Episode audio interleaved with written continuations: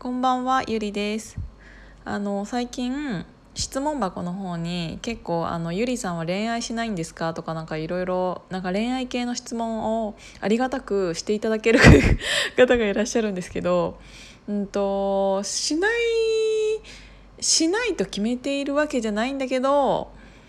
結局そこに至らないっていうのがすごい、うん、シンプルな返答で あのねうーんなんかあの5年ぐらい前かな。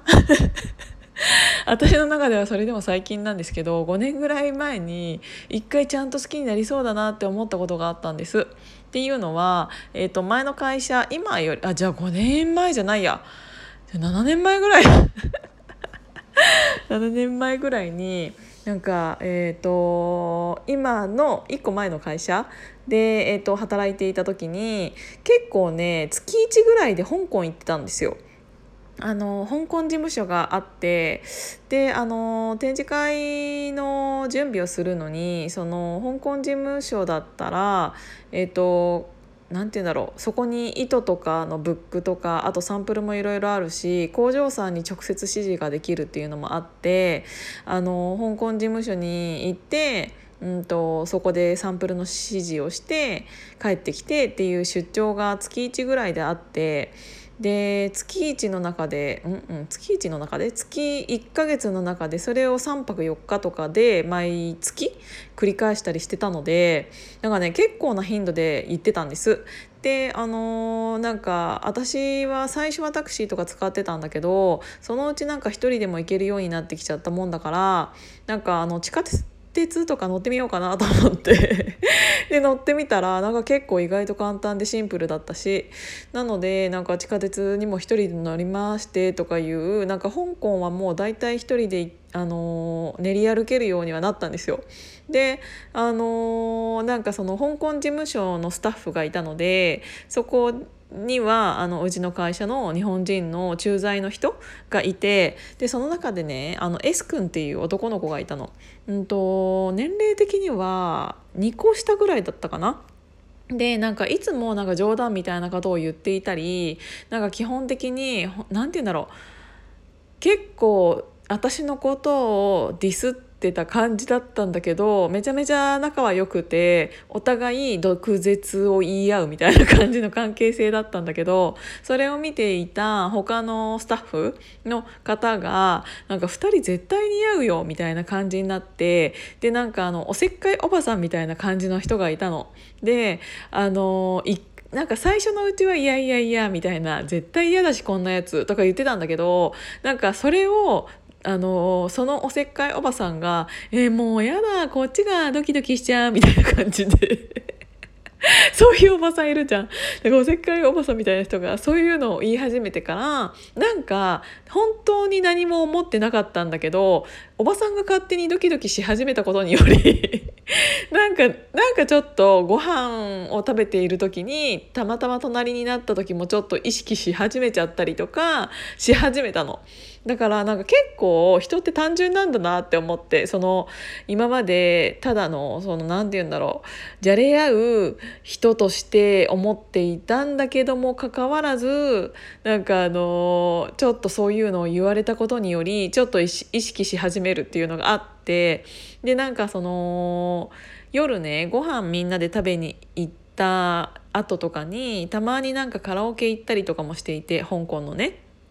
であのカラオケ56人ぐらいかなでその香港事務所の上司の方とその S 君と私とあとおせっかいおばさんとっていう56人で、えーと、ご飯食べ終わった後カラオケしてたの。でなんかカラオケで私がちょっとトイレ行ってこようと思ってでそのカラオケボックスから外に出たぐらいの時にあのそのおせっかいおばさんが「え S 君もちょっとついてってあげなよ」みたいな感じで よくなんかおせっかいおばさんがやるやつ。でなんか最初の方はいいですよみたいな感じだったんだけどなんかあのある時なんか私がトイレに行ったら本当に S 君がついてきてくれてでなんかえ？ってなってでなんかそのトイレにはいその子 S 君も入るわけでもなくで私が、えーと、トイレ入って。っていうのをただなんか外で待っててくれたんですよっていう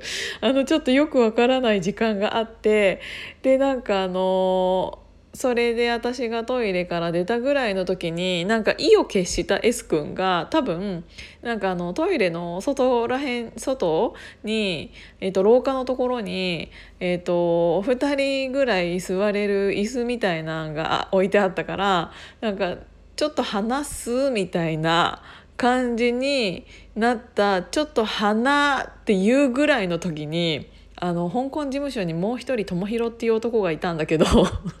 なんで S 君だけえイニシャルなのに友弘はもう友弘なんだろうね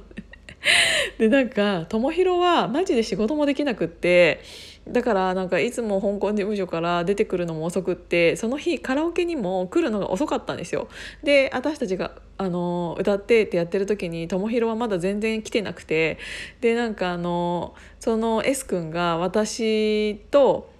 うんとちょっとは2人で話すみたいな言ったぐらいの時に智弘が登場したんですよ「お疲れ様です」みたいな感じで やっとなんかあの2人でちょっとなんかキュンキュンな感じのじなんか時間が流れるんじゃないかって思って。た瞬間に「お疲れ様です」みたいな感じで来てで友弘そんなのをあの全然知ったこっちゃないからマジで、ま、こいつタイミング悪いなと思って。であのちょのそそのちょのとか言ってその廊下があのトイレん？その廊下が普通に直線だったからカラオケボックスのみんなで歌っていた、えーとガラス張りのドアからトイレが直線で見えるような仕組みになっていたの。で私と S 君がそこに座ろうとした瞬間に智弘が来たからでなんか私とね S 君がそのトイレに出た時から多分カラオケボックスのなんかそのおせっかいおばさんたちは「わあ行った行った」みたいな感じであのボックスの中からずっと私たちをそのガラス張りの中から見てたっぽくって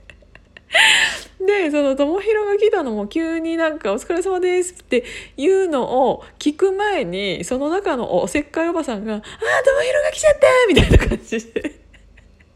そのおせっかいおばさんの声の方が先に聞こえて振り返ったら「友弘がお疲れ様です」みたいな感じだったの。だから結局ねあの S 君と私は一切そういう感じの恋愛話をすることもなくそのまま智弘と3人であのボックスの中に帰っていったっていう話なんだけど。